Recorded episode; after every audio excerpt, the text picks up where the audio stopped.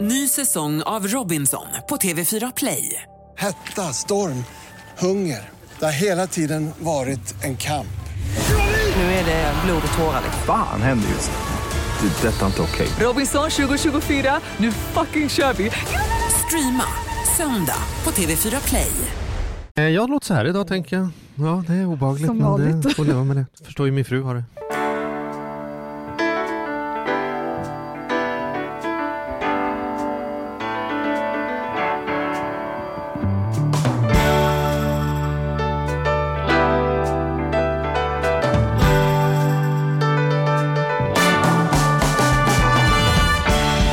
Och välkommen till Ekonomi på riktigt med Charlie och Mattias. En podcast om ekonomi i samarbete med Hemverket.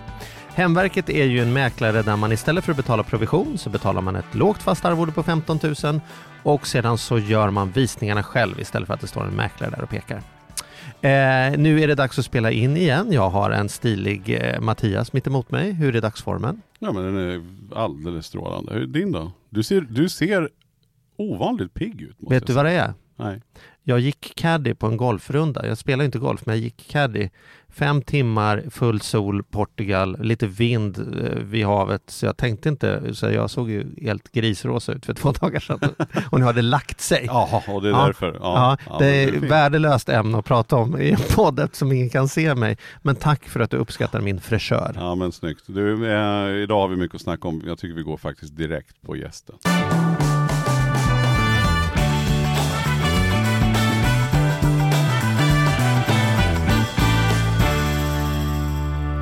Och då välkomnar vi in Ann-Charlotte Feilitzen från Kronofogden. Tack så jättemycket. Välkommen! Wow, Du får en tack. liten applåd. Ja.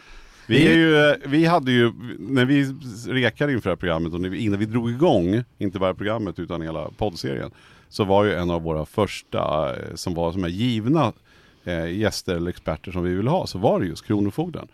Och vi har ju genom alla möjliga olika skäl som vi jobbar med ekonomi varit väldigt nära Kronofogden och, och sådär. Så vi tycker det känns otroligt. Vi är väldigt glada att ni är här helt enkelt. Har du själv eh, varit i kontakt med Kronofogden? Har du... Ja, jättemånga gånger, fast inte för min egen räkning utan för, för klienters räkning. Så, så, och jag upplever, eftersom jag kommer från bokföringen och redovisningsbyråhållet och har haft väldigt små, många små företagare att göra, det vill säga att man är som man är som, som en, liksom ensam i, i sitt bolag och då är det många som har kommit och sökt eller vill ha hjälp för att man just har hamnat hos Kronofogden. Och då upplever jag att problemet har varit att man har för alltså, man, har, man har- kommer inte när man har en eller två. Utan det känns som att när man väl hamnar där, då är det så många som ger upp. Och sen så bara bär ut för.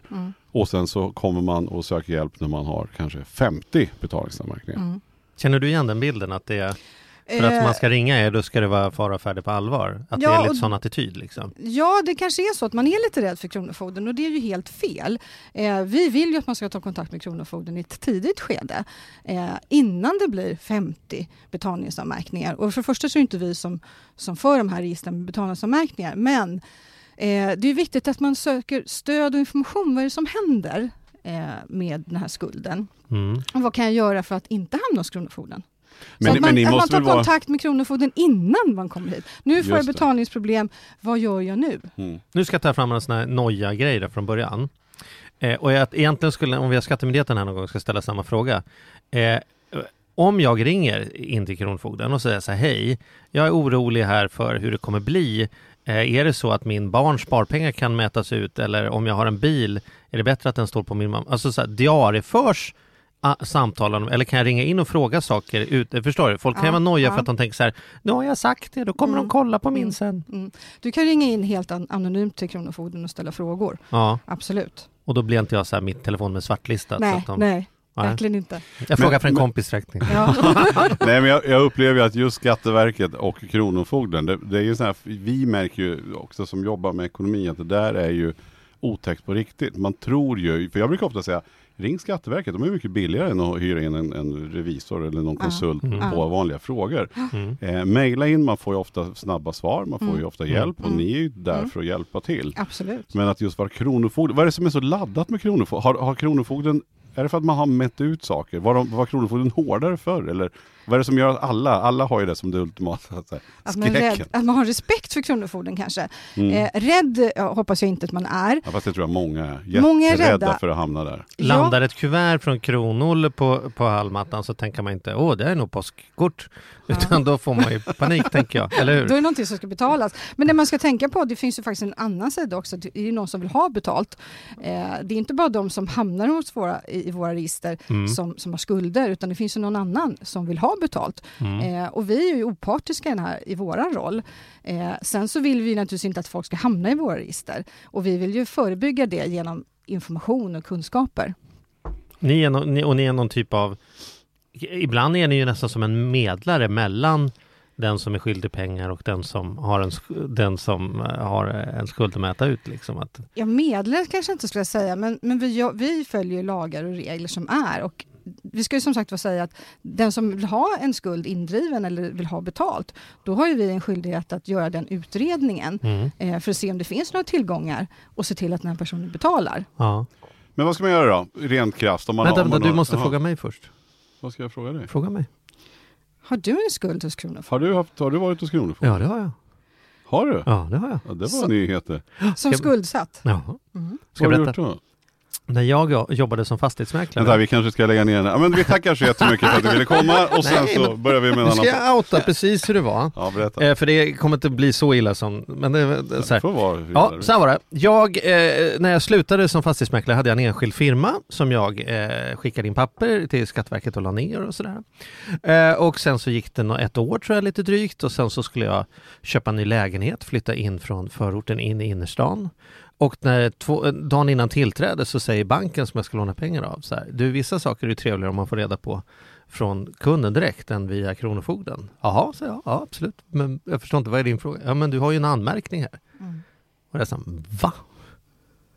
Det, det, det, kan, det, så här, Det är det, fel. det, det kan inte stämma. Vad, vadå? Vad är det jag inte har betalat? Så, det, Så då började jag ringa runt och då visade det sig då att Skatteverket hade gjort en felregistrering eh, när jag avregistrerade min firma. Så de hade inte avregistrerat min preliminärskatt. Så det hade alltså legat i bakgrunden utan att jag hade fått några papper eller någonting hade det alltså eh, eh, preliminärskatt tillförts eh, och den hade gått till Kronofogden utan att detta hade kommit fram till mig eh, på något vettigt sätt. Så eh, det här löstes ju på, faktiskt kan jag säga att är smidighetens namn att det löste sig på en dag. Att Skatteverket faxade till Kronofogden som eh, faxade till mig och bekräftade att detta är fel och kommer tas bort och inga problem. Jag fick Mm. banklånet och allt det där. Mm. Eh, men, men eh, det var ju en sån här liksom, jag ska inte säga att livet rämnade, men jag vart arg och jag vart så här, men, men så här liksom, nu, nu, ja. Men, jo, men då, hade ju då var det ju ett missförstånd eller att det inte Och det var gick jättebra. som Alla var jätte- vara. alla var precis. jättetrevliga. Men om vi, om vi tittar så här då. Vad, jag kan tänka mig, nu hittar jag på ett ärende, men låt säga att man, om man har då en obetald, säger vi, mobilräkning och sen så missar man att betala den eller man har inte råd att betala den. Mm. Eh, och det är ju uppenbarligen, låt oss säga att det faktiskt är så att man har inte betalat den. Det är Mm. ju liksom, och då, då skickar, då kan man ju då hamna hos er efter Mm. att inkasso, ofta är det väl så att något, i det här fallet ett mobilföretag har ett inkassobolag. Kan vi inte gå igenom hur den hur ser ska vi resan ta ut den kedjan så här? Vi, vi Den utgår från att, kedjan. att jag är en slarver och jag har inte betalat Nej. Mobilräkningen. Jag är ett mobiltelefonföretag Mm. och jag skickar nu en räkning till Mattias. Mm. Och sen så går det 30 dagar här Mm. och jag ser inga pengar. Nej. Vad händer då? Eh, då kan ju du skicka in en ansökan om betalningsförläggande till Kronofogden. Och är det, det, det, men det är inte normalt sett det första jag gör va, som Nej, så en, en påminnelse och lite sånt brukar det vara innan. Så, och den, det är inte som att påminnelsen har någonting med Kronofogden att göra. Nej, Folk, nej. eftersom folk har lite panik kring sina betalningar så kan det Ja. bara vara bra Ja. övertydlig. Så först påminner jag och då tar jag ut någon liten avgift för det och säger så här, nu får du betala extra för att jag behöver Ja. påminna dig Mattias om att du ska betala precis. räkningen. Mm. Och jag ser inte den eller jag sticker är huvudet i sanden och Mm. får jag får ångest. Jag lägger den här Då, räkningen då ta, kontaktar jag, ett, eh, säljer jag den här vidare eller tar hjälp av ett, ganska ofta då, ett inkassoföretag som bara har till jobb att försöka jaga in det där från dig. Mm. Men det behöver jag inte, jag kan gå direkt till er om jag Du kan, vill. gå Mm. du kan ju gå direkt till, till eh, Kronofogden, för du måste fastställa skulden. Mm. Eh, och det kan du göra via Kronofogden, eh, via ett betalningsförläggande. Och då skickar du in en ansökan. Eh, och vad Kronofogden gör är ju att vi, vi skriver ut ett betalningsförläggande och skickar till den som du anser vara skyldig dig pengar. Just det, så om, han, om Charlie inte går till något inkasso utan han, han känner har det gått, eh, liksom, nu är det över tiden, jag Mm. går direkt och, om ett Ja. betalningsförläggande till mig. Mm. Då kontaktar ni mig Mm, precis. och vad säger ni då? då? Då säger vi vad, vad då Charlie har, har sagt. Ja, eh, vad, är, vad är det för skuld? Eh, vad är grunden för skulden? Och så vidare. Och så skickar vi ett föreläggande till dig eh, och då ska man bli delgiven och lite sånt där. Eh, och sen har du en tid på dig att eh, svara. Eh, Om jag då svarar Mm. eh, i, inom en viss datum då antar Ja. jag, då är, blir det inte per automatik ett, eh, en, en prick som man brukar säga, eller en anmärkning. Nej, om du är privatperson som man söker på, då blir det inte en betalningsanmärkning. För det första som sagt var, återigen, det är inte vi som får de här registren, det är kreditupplysningsföretagen som Exakt. inhämtar uppgifter hos oss. Eh, men eh, det blir inte en betalningsanmärkning hos dem förrän det, vi har fattat ett beslut att du är skyldig att betala de här pengarna. Och det gör vi via ett utslag. Eh, Så om jag svamlar att- och säger så här att ja, nej men det var, det var lite slarvigt och det, jag ska snart betala. Ja, jag betalar. Och förhoppningsvis så betalar du direkt när du får det här föreläggandet, så betalar du till, till Charlie. Eh, och då återkallar du den ansökan hos oss, så blir det inget utslag. Då är det liksom saken Och biff. det är han skyldig att göra då, om han får betalt. Om han man får betalt så ska han göra det, för då har du ju ingen fordran på, på Mattias. Så, Mm. så, så när jag får ett brev som privatperson, får ett Mm. brev från Kronofogden. Mm. Med säga- Vi kan, vi kan väl ändå göra som de gör på säkerhetsgenomgång på flygplanet och säga om Mm. istället för när. Mm. när vi störtar. Om jag får ett, ett brev, Ja. om jag öppnar det med en gång och säger Ja. så här, ja det, det här är, är klantbulle på mig, det är Ja. jag som har missat, Ja. jag var på semester. Och betalar det med en gång. Ja. Eh, och sen bara följer upp med er och säger så här, du jag har betalt den här, har ni också fått in information om det så vi är överens om att detta inte är ett problem längre. Precis, att Då, då, är vi, då är vi klara. Det Då betyder återkallar man ansökan och det händer ingenting mer. så då kan inget kreditupplysningsföretag sätta någon prick Nej. på mig som gör att Nej. jag inte kan göra någonting. Utan, så om jag bara tar era kuvert på allvar Ja. Från Och att ett. skulden också stämmer, för det kan ju vara så att det, den stämmer inte, ni var inte överens om den här Men, skulden. men då ska jag också höra av mig till dig Då ska du höra av dig och säga att du bestrider, bestrider heter det då, ja, att, du, att det här är fel. Eh, och då skickar ju vi det till, till, till dig, mm. eh, för det var ju du som hade ja, fått, Mattias har bestridit Mattias har bestridit. det. Mm. Eh, och eh, du vidhåller att det här, det här stämmer. Eh, och då får, vi, får du bestämma om vi ska överlämna det här ärendet till tingsrätten. För vi fastställer inga skulder som är tvistiga, utan det är bara sådana skulder som, som är okej. Mm. Vi gör ingen värdering om det här är rätt eller fel, utan det är ju upp till er. Mm. Så där är vi mellanhanden. Just det. Men då, och, och annars då är scenariot att, att Charlie då går till ett inkassoföretag Mm. som ö, öser på lite på mig och kommer med någon avgift och ser till och hotar Mm. lite och grejer. Eh, men, hot, men slut- hot, nu var det väl Jo men hota med betalar du inte så. Eh, Ja men Nej. alltså det blir böter. Ja, alltså, de jagar jag menar på inte att man mina hotar vägnar. personligen Nej, det, med det, våld. Ingen Men- cykelkedja inblandad. Men, men till slut landar det ju, om inte då inkassoföretaget, då vänder väl sig de oftast i kedjan till er också efter en Mhm. stund. Mhm. Och det kan vara lite olika hur de vill hantera det, men förr Ja. eller senare så, så landar Ja. det väl och då kommer samma eh, grej. till. Betalningsförläggande till dig. Ja. Ja. Och om jag då betalar till inkassoföretagen. Mm. eh, Då ska ju de återkalla Ja just det. det. Så man betalar aldrig in till Kronofogden i det läget, utan då betalar man till den man är skyldig. Men det här med att man har Det här att man har en prick hos Kronofogden, att den ligger i tre år. Är det, har det ingenting mer att göra menar du? Nej, det är inte vi som får de registren med kreditupplys- kreditanmärkningar. Men vad är det här med tre år då? Vad kommer det ifrån? Ja, men det är ju kreditupplysningsföretagen som inhämtar uppgifter från bland annat Kronofogden som re- re- resulterar i en, en anmärkning.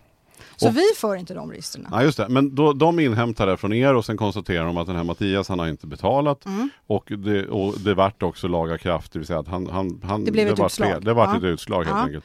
Då registreras det hos de här kreditupplysningsföretagen. Ja. Men hos er blir, inga, blir egentligen inga konsekvenser för att man, är, Nej. har, man har en eller fler. Ni för inga sådana? Vi är inte intresserade av hur många betalningsanmärkningar du har. Nej. Utan det är ju de som i så fall ska lämna krediter. Om du går och ska låna pengar, Mm. då tar man ju oftast en kreditupplysning för att se vad är det här för någonting. Ja, men så ser de så här, ja, men här har du en eh, betalningsanmärkning. Och så frågar man, vad är det för någonting? Ja, det var en trängselskatt som jag inte betalade, en trängselavgift för två år sedan. Eh, och då får ju faktiskt den som ska låna ut pengar göra en bedömning och värdering av, av just den här betalningsanmärkningen. Men era anmärkningar blir extra tunga därför då har de någon slags vunnit någon slags laga kraft eller vad man ska säga. Det ja, det ger en indikation organ. till att du inte har betalt den här eh, fordran. Ja. Och ju fler betalningsanmärkningar du har, ju större är kanske skälet eh, att, att dra öronen åt sig för att då ser man ju Men egentligen är inte det, på sätt och vis så behöver det inte vara värre att ha en anmärkning hos er än att ha 20 kreditansökningar hos, en, eh, hos ett sms-låneföretag. Om man ska titta. Det är egentligen inte, behöver inte vara värre. Så Nej. säga. För jag upplever att man är så rädd för att man har hamnat hos er och sådär. Men Mm. vad ska man göra då om man får det här, när det dimper ner det här kuvertet? Ja. Eh, Då ska, säger du, då ska, man, då ska jag ringa till Charlie och säga, men var snäll och ta bort det där. Men jag kan också ringa till er och säga att nu ska jag lösa det här. Jag, jag har- Absolut, du kan ju ringa och fråga vad är det här för första gången man får någonting eller när man får ett brev från Kronofogden. Ta kontakt med Kronofogden om du inte förstår vad det står och, och eh, fråga. Mm. Och då säger vi om du har fått ett betalningsföreläggande, stämmer skulden? Mm. Kan du betala den? Betala den direkt till den som du är skyldig. Mm. Hur mycket, hur, hur, jag, jag kan tänka många gånger, för du sa ju så här, vi måste tänka på de som har lånat ut pengarna. Och så Mm. Då tänker jag, nu kanske vi kommer in på lite moraliska frågor här, men jag tänker ändå så här att om, om Charlie då, om jag har gjort en deal och vi har ett avtal och jag har gett fan i att betala mobilräkningen och så här. Det må ju vara eh, så. Men jag tänker alla de här sms-låneföretagen som, som, som prackar på folk lån, eller vad det finns ju andra typer av kreditinstitut. Mm. Eh, så har ju de rätt sen att, att använda sig av er rent, liksom, Mm. att driva in de här Mm. pengarna. Ni gör ingen värdering om avtalet är schysst eller inte som ni Nej, det gör vi ju inte. Utan, försöker se till att Och nu, nu behöver inte du svara som person, för inte du kan, men kan du förstå våran? För jag har varit, jag, jag har varit skitförbannad, eller det stör mig något så in i helskotta att det kan starta upp sådana här företag som skor sig på folks olycka, eh, lånar ut pengar och sen så kan man få statlig hjälp att driva in de här Mm, pengarna. mm, Jag mm. tycker det är en stor skillnad mot om det hade Mm. varit en skuld. Mm. Ja men förstår du Ja, vad det förstår jag. jag förstår Hur, hur känns det då? Alltså, Hur tycker går man, resonemanget tycker man från kronor, borde det inte vara så här att en skuld upp till 10 000 det får de reda ut själva om det är ett sånt här utlåning? Alltså, Nej det, kan, nej, det kan vi ju inte. Däremot så jobbar vi ju förebyggande och vi jobbar ju eh, proaktivt att vi får, får ändringar i lagstiftning och så. Det jobbar ju Kronofogden med. Men när du väl har en skuld eh, och en, en fordran så, så kan vi ju inte säga att nej, men vi driver inte in den här. Nej. För att det är omoraliskt. Säg nu att Mattias har fortfarande inte betalat, ni har skickat pappret. Vad är liksom nästa steg eh, hos er? För nu, Ja. har, nu är det fastställt här. Ja. Vad Eh, händer då? då? Vad gör ja, ni? Då, då beror det ju på om du då vill att vi ska göra en utredning eh, på om det finns några tillgångar. Jag vill ju ha mina pengar. Du vill ha dina pengar ja, och då har du begärt verkställighet kallas det för. Ja, verkställ på. Ja, verkställ på. Då gör vi en utredning. Eh, dels skickar vi naturligtvis ett brev till dig om att nu har det kommit hit, så här långt, eh, var god betala. Och så gör du inte det, då gör vi en utredning. Eh, finns det några tillgångar som, som vi kan ta eh, för att täcka upp den här skulden? Vad, Mm. får man, vad räknas som tillgång då? Vad får man ta och vad får man inte ta? Hans trimmade moppe här kanske ni kan ta? Ja, eller? den, den kan vi ju ta. ja. Eh, vi försöker ju ta det som gör minst skada eh, och det är ju kontanta medel. Mhm. Det är ju första vi vill ta. Eh, För där är värdet uppenbart, 100 kronor är värt 100 kronor. Ja, precis. Moppen är, kan ju andrahandsmarknad och det är svårt att köpa tillbaka. Ja men då säger Ja. jag, för, för, för antagligen så är det så att om jag nu inte har betalat till, till Charlie får man ju utgå från att jag inte är någon skurk som bara sitter och, och, och är en jobbig, dryg och fan som inte gör det rent ut sagt. Men jag lär inte ha så mycket pengar kanske. Hur vanligt är det att Och- folk ja, men jag börjar tänka så här. Vad, vad kontanta medel säger du? Så här, på vilket sätt kan ni ta reda på det då? För jag menar, har jag en bil registrerad då ser ni ju det. Mm, Men det är ju menar, en om jag lös har- egendom så. Ja men precis, om jag, har en, om jag har en TV hemma, hur kan ni se det så att säga? Eller vad, vad är kontanta medel? Nej, alltså vi, vi, titt, vi, vi pratar ju med, med dig, vi, vi tar ju kontakt med dig. Mm. Eh, vi tittar i de register som vi har tillgång till, bilregister och så vidare. Eh, bank, vi tar kontakt med företag, banker och så vidare. ja, ni eh, kan kolla med min bank då, hur det ser Ja. ut. Har han några, har han Ja. några stålar eller fonder? Eller Det någonting? bästa är ju att du medverkar eh, Ja. När vi frågar, har du någon, någon, några tillgångar som vi kan omsätta här? Men låt oss säga att jag säger, jag har ingenting. Nej, du har ingenting. Nej, då tittar vi i våra register, vi utreder. Eh, har du inga kontanta medel, då går vi till nästa steg. Finns det banktillgodohavanden eh, som vi kan utmäta? Och Finns, då finns och då det, finns det inga fonder eller någonting som ni kan, ni kommer åt allt egentligen. Alltså jag, vi, vi frågar ju banken och de, de svarar om det finns om du har olika konton. Mm. Eh, och vi får ju inte utmäta då sådana medel som då du behöver för ditt normala uppehälle. Eh, som jag menar, hyra och mat och så vidare den närmaste månaden. De pengarna får vi inte ta. Om du har ett lönekonto till exempel, eh, så får vi inte ta dem om det inte är Ja, extremt just det. mycket det pengar. finns något existensminimum där som precis. jag måste få ha kvar. eh, Mm, Så. För att kunna överleva. Ja, just Mm, det. och betala Mm. hyra och så. Men hade jag haft en, någon fond någonstans, då, Mm. då ryker den så att säga. Då kan den ryka. Ja. Eh, men någonting som, är, som vi går och tittar innan är ju också om du har en inkomst, eh, om du har en lön. Det har han, han poddar varje vecka. Vet Han jag. Det poddar varje vecka och tjänar Ja, jättemycket Nej, pengar. jag får knappt betalt, men okej då. Men det, det blir inte mycket att hämta där. Men, nej men okej, jag jobbar ju ändå varje Ja, vecka. nej, men om man har en anställning tänker jag då, då, då tittar vi på, då räknar vi på hur mycket betalningsutrymme har du? Eh, och då tar vi hänsyn till hur många är ni i hushållet och vad har du för hyra och så vidare så att du har pengar för att överleva. Ja, just det. Eh, och sen så skickar vi ett beslut eh, till din arbetsgivare som får skicka in de här pengarna till oss. Mm. Och det är, är det, det är det vanligaste sättet som ni mäter ut. Ni kollar först med bankerna och om det finns någon kanske bil. Men om jag har en bil då? Har, har ni rätt att, jag kanske behöver ha en bil. Ja, och då får man ju titta på om du behöver det, eh, för att du behöver kanske ha den i ditt arbete. ja, just det. Eh. Men annars tittar ni då, hur bor man? Vart går barnen i skolan? Behöver ni ha ett bil för hushållet? Eller så? Ja, är det benefici- skillnad om man bor på landsbygd eller i stan kanske? Ja, absolut. Ja. Beneficiereglerna är ju Vad heter det? Beneficieregler, eh, vilket betyder att de här sakerna får vi inte mäta ut eller det här behöver du ha för ditt uppehälle. Mm. Som eh, mat, eh, pengar till mat, Mm. hyra och så vidare. Mm. Vanliga normala kostnader. Eh, och och om du kanske har en, en bil, du kanske har ett handikapp eh, och då mäter vi inte ut en handikappsbil till exempel. Mm. Utan då får man ju se det till varje enskilt Ja, fall. Mm. Men om jag har en massa, massa tv-apparater hemma eller om jag har, om jag har liksom, så sånt, det, Mm. kommer ni hem och tittar också? Eller? Ja, vi, vi, vi gör ju hembesök på så sätt, förrättningar kallar vi det för. Ja. Eh, och då kommer vi hem till, till personens bostad eh, och ser om det finns några tillgångar. När du pratar om tv-apparater, eh, vi vet ju Jag bara hittar på vad jag nu Ja, kan tänkas ha, men ja. kanske säga att jag har tavlor Ja, på väggen. Tavlor, vad är det ni liksom. brukar mäta Smycken. ut? Ja, men smycken. smycken, tavlor, eh, bilar, Mm. sådana saker. Mm. Men de som har smycken, huset det är kanske inte... huset i, i sista eh, läget blir ju huset eh, eller en Ja. fastighet. För det, det är ju ett väldigt stort ingrepp. Hur är det med min frus Mm. pengar och, och liksom sommarstugan hon har ärvt från sina Mm. föräldrar och, och pengar som vi har sparat till våran son som står i hans namn på någon ISK och sådär. Vad, vad, Mm. vad går det liksom? Nej, men var och en svarar ju för sina egna skulder. Så om du är gift eh, och vi kommer hem till dig och så finns det saker och ting hemma, då utgår vi från att du äger de här sakerna tills du kan bevisa något annat. Mm. Så jag Eh, måste be, uttryckligen om- bevisa att det här är min frus Det är min byxor frus- och inte mina byxor. Ja, Liksom. nu är det inte så vanligt att vi utmäter kläder. Nej, om nej, det inte är en ja. dyr päls Ja, Ja, eh, det var ett jävla som du kanske exempel har. Ja, jag bara tog något oladdat så bara...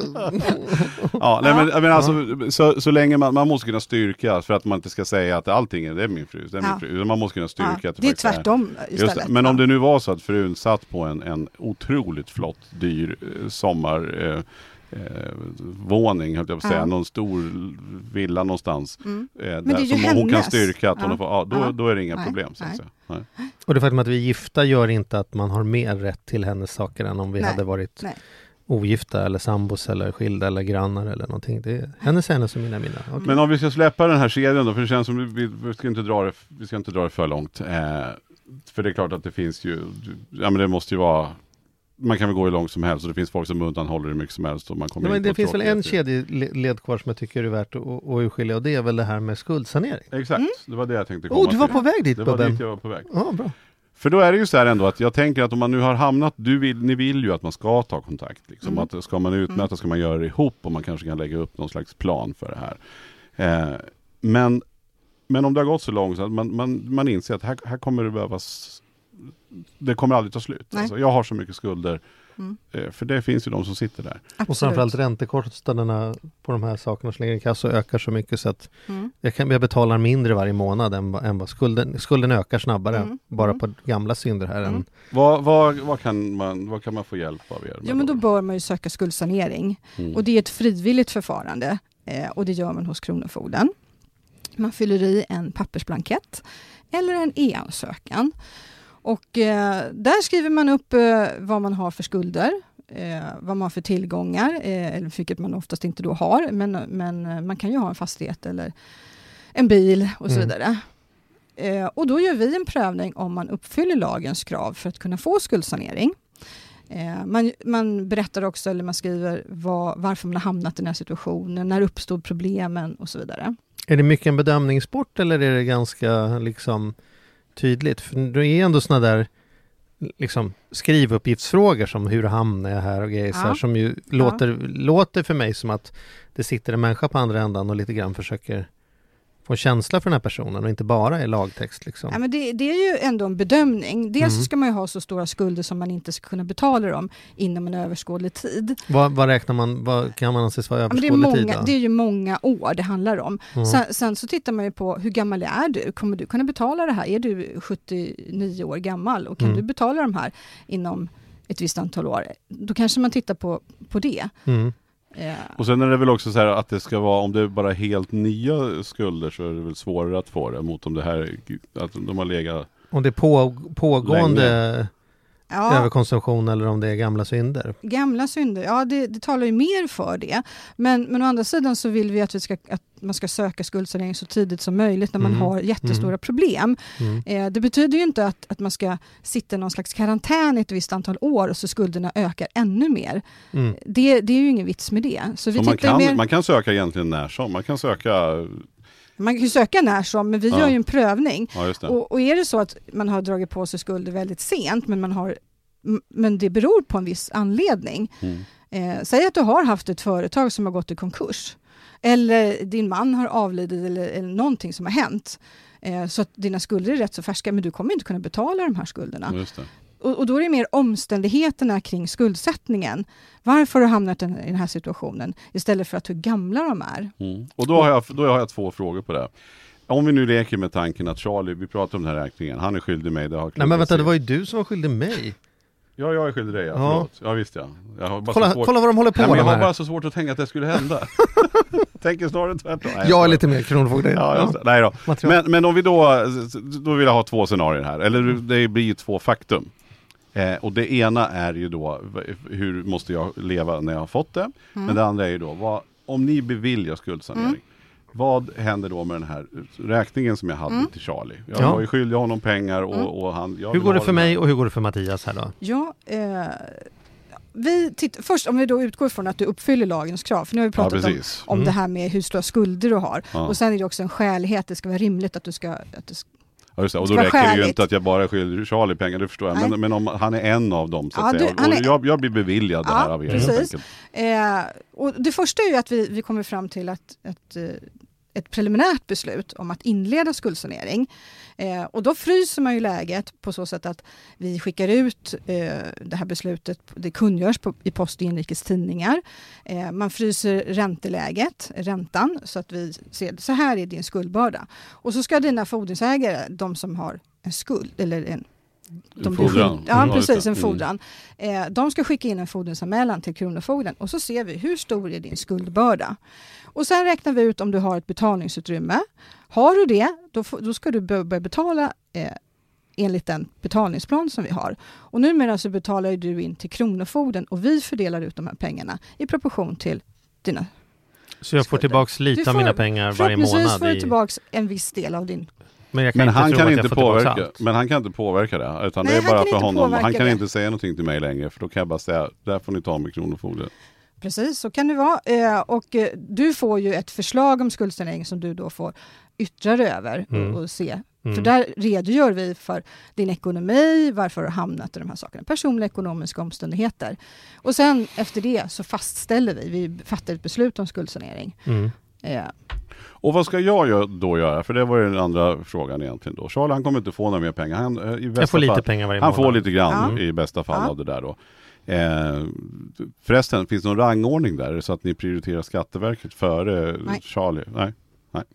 Men vad händer för mig då? Jag, för, för, för att jag ska få det här, för att inte det här ska, för att den här ska fortsätta funka och att det här ska gälla, då måste jag ju sköta mig då under en Mm. viss period. Du måste betala, det du kan betala så ska du betala varje månad eh, in till Kronofogden som sen betalar ut till dina fordringsägare. Och det, normalt sett så gör man det här i fem år. Mm. Eh, skulle det hända någonting där under din skuldsaneringsperiod så är det ju viktigt, dels kan du få bättre ekonomi men du kan ju också få en försämring och du kan inte fortsätta betala enligt den här betalningsplanen. Då är det viktigt att du då söker en omprövning av din skuldsanering och det gör man också hos Kronofogden.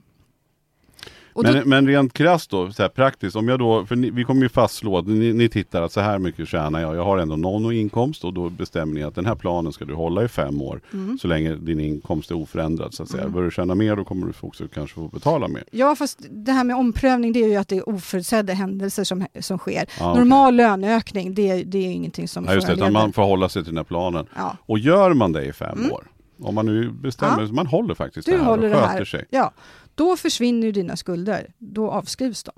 De som Då var med du- här, om det inte ja, tillkommit några nya. Nej, precis. De skulderna som, Mm. som finns med i skuldsaneringen, de har inte rätt att kräva dig. Hur många av de som inleder en skuldsanering klarar att slutföra den? Ungefär. Nu lovade jag dig att det inte skulle bli sifferpodden Nej, idag. sifferpodden. Men du kan väl de allra det, flesta de allra skulle, flesta de det. allra flesta klarar det. Mm. Mm. Jag har hört, eh, eller läste i någon rapport från er för ett bra tag sedan att er bedömning var att det var väldigt få som sökte skuldsanering i relation till hur många som ni bedömde faktiskt skulle kunna få det. Mm. Att det inte hade blivit så, liksom, hade inte fått så stort genomslag när det kom. Har det ändrat sig eller hur ser man på det Menar du från idag? början 1994? Nej, för det första vet jag inte. Nej, nej, Nej men vi menar väl så här, att det är, väldigt, är det inte väldigt svårt att få det? Jag tror att Jag folk tror säga- att det är svårare än vad det är. Ja, det kanske eller? man tror. Men, men om man ser de som söker skuldsanering så är det ungefär 70% som får skuldsanering och 30% får avslag. Och, Så det är ju och, ganska och, många. och är det fler som borde söka? Är eran bild att, att Ja. folk är dåliga på att söka skuldsanering? Ja. Men nu fick vi en ny lag eh, sex, i, år 2016 i november, Mm. vilket gjorde eh, en, en viss förändring. Det har blivit lättare att ansöka om skuldsanering. Själva kraven och kriterierna har inte blivit lättare att få skuldsanering, men det har blivit lättare att ansöka och det har blivit lättare att genomföra en skuldsanering. Mm. Eh, på så sätt att man betalar in, om man har ett betalningsutrymme, då betalar man in till Kronofogden. Tidigare så skulle man betala till varje enskild fordringsägare. Ja, och då kunde man ju haft Mm. 80 fordringsägare, det Mm. blir jättejobbigt. Mm. Eh, Just det, då är chansen större att det spricker. Ja, men att man missar någonting, eller, Ja. det, det är ju svårt. För det räcker väl med att man missar en enda en enda gång, sen är liksom skuldsaneringsavtalet Nej. upphävt. Nej. För det har ju också sagts Ja. mycket det där. Ja, så, så lätt går det inte, utan det ska Nej. vara eh, flera gånger och, och så vidare. Mm. Men, men återigen till vad som skedde för förändringar. Man får två betalningsfria månader, vilket är också en lättnad för eh, den som är skuldsatt. Mm. Mm. När får man dem menar du? Alltså får man dem när man drar Ja, igång? inte sommaren När man än till behöver julen, jag vill säga. December och juni Hmm. är betalningsfria månader. Det vill jag ha. Mm. Ja. Två betalningsfria månader. kan vi införa det Ja, generellt det- i samhället? Nej men det är väl jättebra, men då, då är ändå rådet att sitter man i skiten så Sök så skuldsanering. sök skuldsanering. Hör Mm. av, Mm. man hör av sig till er. Mm. Absolut. Eh, och sen får man höra, för det kanske också är bra men kan man få något råd då? hur man, om man nu inte får, om man, om man hör av sig får man träffa en handläggare och så får man berätta så här ser det ut. Får man något tips och råd? Eller vad, vad, om ni känner så här, ja fan det, det är eh, illa för den här. Det är synd alltså Mm. verkligen. Men Mm. det räcker inte till skuldsanering. Får man några tips på hur man, vad ska man ta vägen liksom? Ja, tips och råd, vägledning, eh, vi kan ju berätta vad som händer, men vi ger ju inga råd direkt, men, men stöd kan vi ge. Eh, jag tycker också att man ska vända sig till budget och skuldrådgivare eh, om man då inte får skuldsanering. Eh, dels så får man ju ett avslag då vi motiverar varför får du inte skuldsanering på grund av de här sakerna. Och, och förstår man inte, vi försöker ju verkligen skriva så att människor förstår. Mm. Eh, men, men att göra en, en budget en, en var, i, vardagen, det är ju viktigt att man har. Det hjälper ju inte vi till med. Men, men man kan ju vända sig till en budget och skuldrådgivare i den kommunen som man bor i, Mm. som kan hjälpa en med, med ens vardagsekonomi så att man får ordning.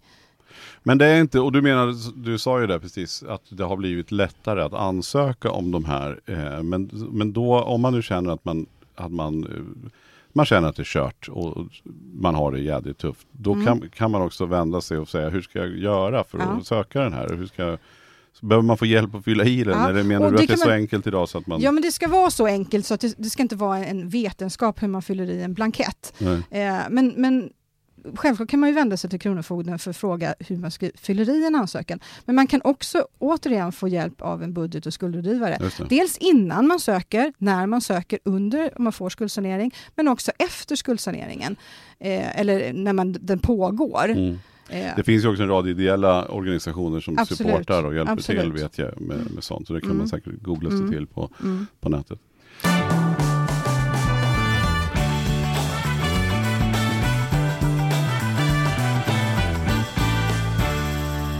Kan man säga någonting om vilka är det som hamnar hos i Kronofogdens register? Vad är, vilka människor är överrepresenterade? Hur ser det ut? Alltså vilka är riskgruppen för att... Mm. Jag skulle säga att vem som helst kan hamna hos Kronofogden. Du Mm. hamnade hos Kronofogden fast det Ja. var fel. Ja. Eh, men risken är ju större om man, har, eh, om man är lågutbildad, är arbetslös och har låga inkomster. Då ökar sannolikheten att man hamnar i Kronofogdens register. Blir era kunder yngre med åren eller hur ser utvecklingen ut? Går det neråt i åldrarna? Blir man äldre? Är det mer män? Är det mer kvinnor? Hur ser trenderna ut? Hur ser trenderna ut? Ja, den som får sin första skuld, eh, den ökar ju. Eh, förra året så fick vi in 100 000 eh, personer som hade sin första skuld.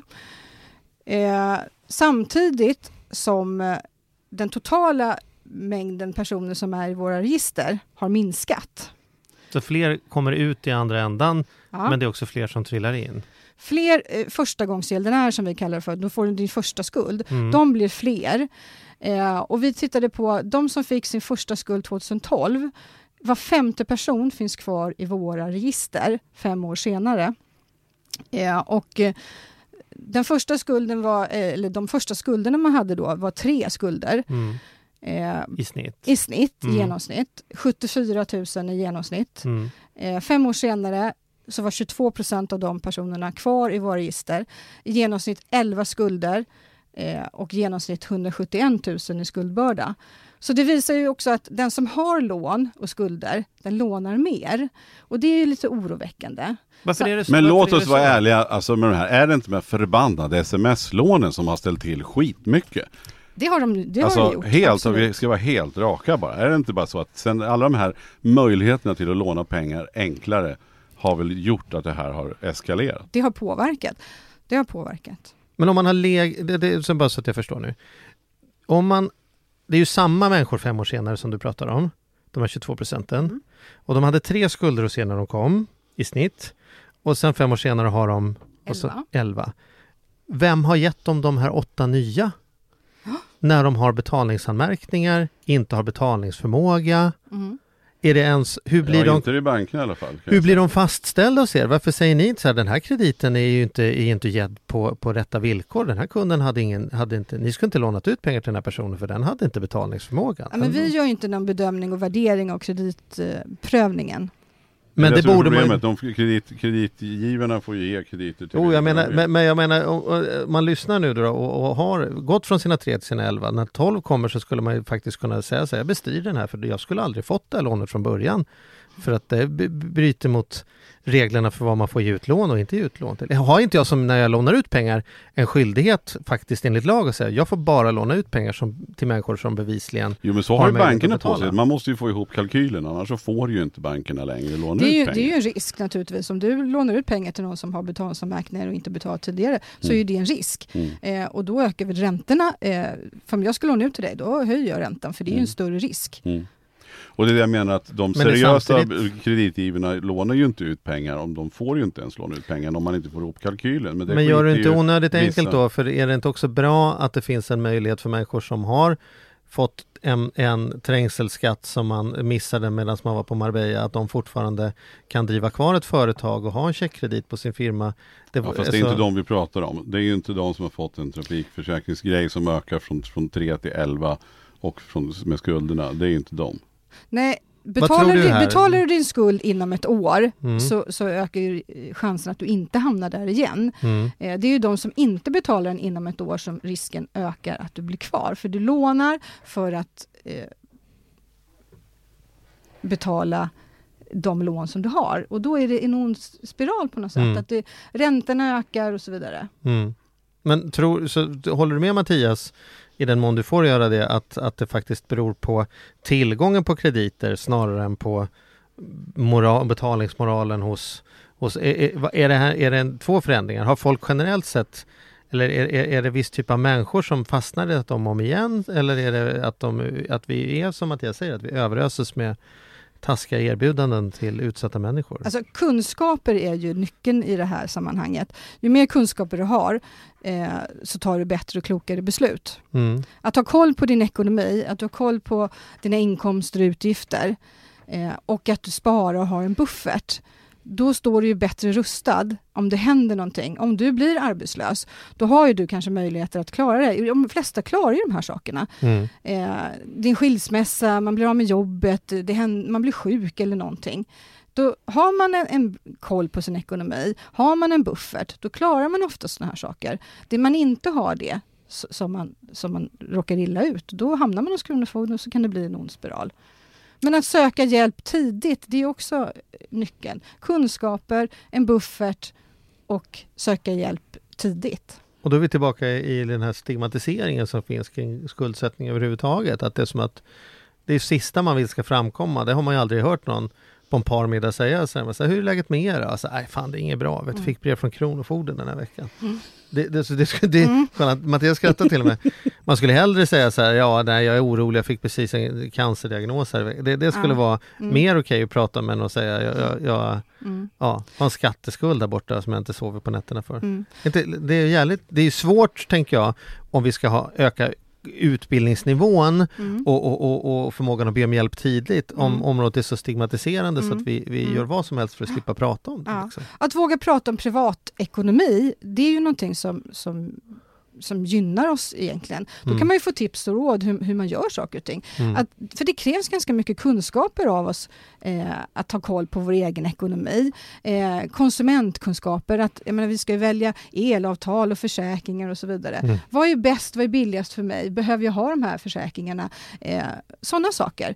Att våga prata om sin ekonomi med, med de man känner sig trygg med. Det är också viktigt att ha det nätverket. Mm. Hörrni, om vi ska avsluta detta med att ge eh, Mattias sitter ju här och är skuldsatt och har inte betalt sin mobilräkning och grejer. Och tänk att om man, om man har en sån person omkring sig i sitt liv, hur låter liksom peptalket, vägen tillbaka? För det behöver ju inte vara slutet på livet, det behöver inte vara ett livslångt Nej. utanförskap för att det lämnat ett brev från er. Absolut inte. Ge oss lite pepp nu som skuldsatta. Ja, men- Hur ska vi tänka och hur ska vi må och hur ska vi göra för att liksom vända det här nu då? Nej, men jag säger återigen att ta kontakt med den du är skyldig pengar. Eh, stick inte huvudet i sanden. Eh, ha koll på din ekonomi, spara, ha en buffert och sök hjälp i tid. Fina slutord tycker jag. Vi är otroligt glada för att du ville komma. Eller för ni, för du är ju ändå en myndighet när du är här. Ja, ja. Även en hel myndighet. en hel myndighet bjöd vi på kaffe. Ja. Ja, ja Härligt. Tack så jättemycket. Tack.